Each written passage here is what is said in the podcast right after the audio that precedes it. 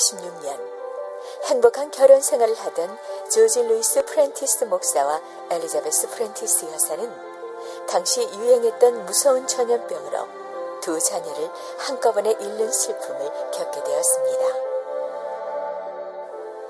병마와 싸우고 있던 프렌티스 여사는 하나님이 주시는 이 고난을 도저히 이해할 수가 없었습니다. 하나님, 어떻게 저에게 이런 시련을 주실 수가 있습니까? 독실한 크리스천 가정에서 자라 목회자의 아내가 되었고 한치의 흔들림 없이 하나님을 따르고 봉사하며 살았습니다. 그런 제 자식을 어떻게 하나도 아니고 돌시키나? 하나님, 정말 너무하십니다. 하나님을 향한 원망의 눈물은 마를 날이 없었습니다. 그러던 어느 날, 아이들의 묘를 함께 다녀온 부부가 저녁 식사를 하던 중 프렌티스 여사가 남편에게 물었습니다. 여보, 도대체 우리가 뭘 잘못했죠? 우리는 하나님께 충성을 다했는데 하나님은 우리 가정을 산산조각 내셨어요. 프렌티스 목사가 대답했습니다. 여보, 지금이 우리가 지금까지 설교하며 가르쳐온 믿음을 생활로 보여줄 수 있는 가장 좋은 기회가 아니겠소. 이 연단은 우리를 하나님께 더 가까이 다가가게 만드는 좋은 기회가 될 거요. 우리가 낙심하고 있을 때 하나님이 우리를 더 사랑하신다는 사실을 기억해 봐요.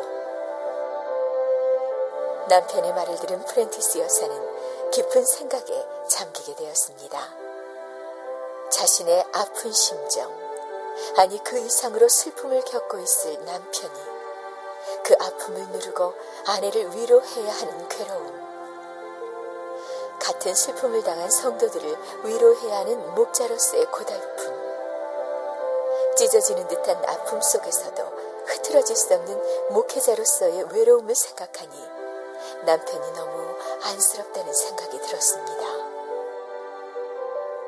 남편의 믿음에 감동한 그녀는 설교하러 나가는 남편의 쓸쓸한 뒷모습을 보면서 말씀을 묵상하기 시작했습니다. 그때 야복 강가에 이르러 외로움에 쌓여있던 야곱의 모습이 환상으로 보이기 시작하더니 어느새 그 야곱이 자신의 모습으로 바뀌는 것을 보았습니다. 프렌티스 여사는 야곱처럼 쓸쓸하고 고독한 그 자리에서 하나님을 만나 새 사람이 되게 해달라고 기도하기 시작했습니다. 그날 밤 프렌티스 여사는 기도 후 평안해진 감사의 마음을 찬송시로 적게 되었습니다. 그리고 13년 후 아내의 책상 서랍에서 뒤늦게 이 시를 발견한 남편 프렌티스 목사는 깊은 감동을 받았습니다. 이후 남편에 의해 여기저기 소개된 이 찬송시는 작곡가 윌리엄 도온이 앉은 자리에서 곡을 완성하게 되었습니다. 한꺼번에 두 자녀를 잃은 엄마의 슬픔이 믿음으로 승화된 놀라운 간증. 그 이야기가 담긴 찬송이 바로 찬송가 314장 내 구주 예수를 더욱 사랑입니다.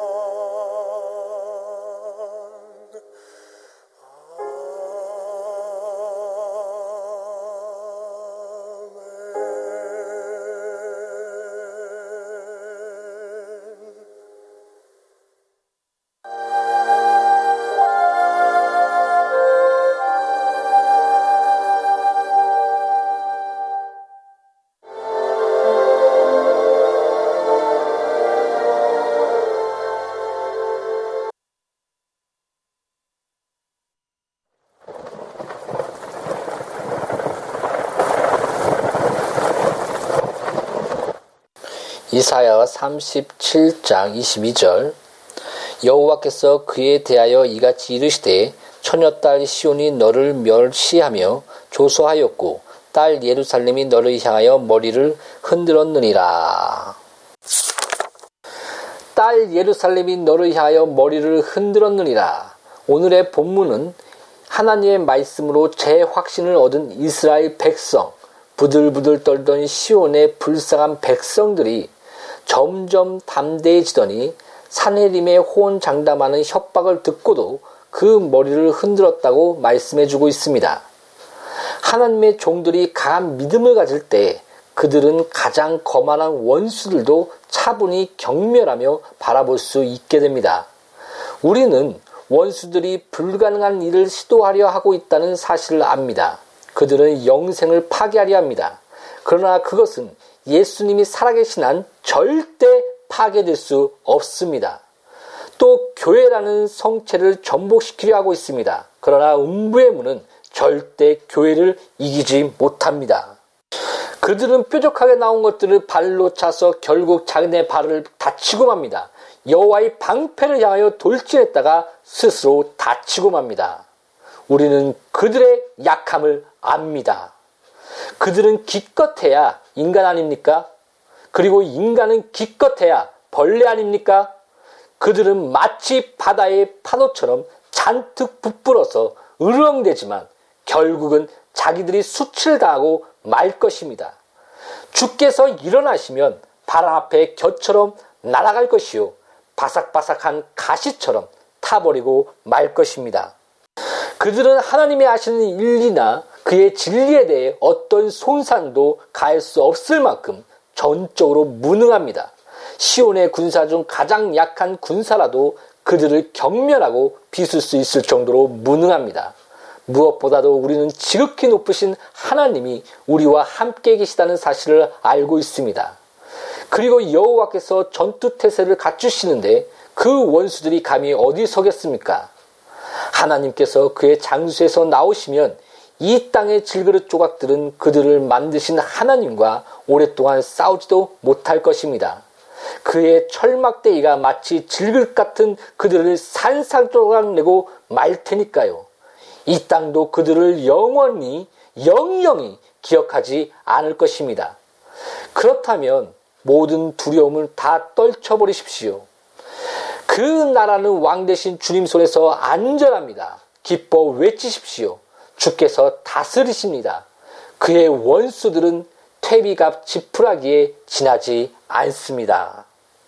이 땅이나 지옥도 그 안에 있는 모든 일당들이 다 힘을 합친다 해도 우리를 이길 수 없는 것, 하나님 자신의 말씀이 참인 것만큼 참입니다. 원수의 농담과 희롱소리는 점점 더해가겠지만 하나님이 우리와 함께 계시며 우리가 그의 것이니 승리는 반드시 우리의 것입니다. 아멘.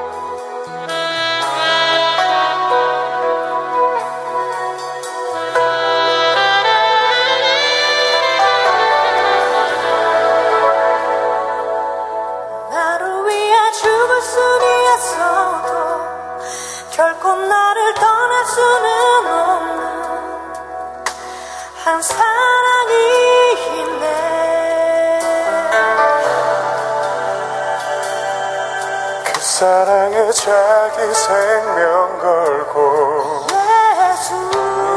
그는 예수 그 이름의 약속대로 나 같은 죄인 위해 죽은 사랑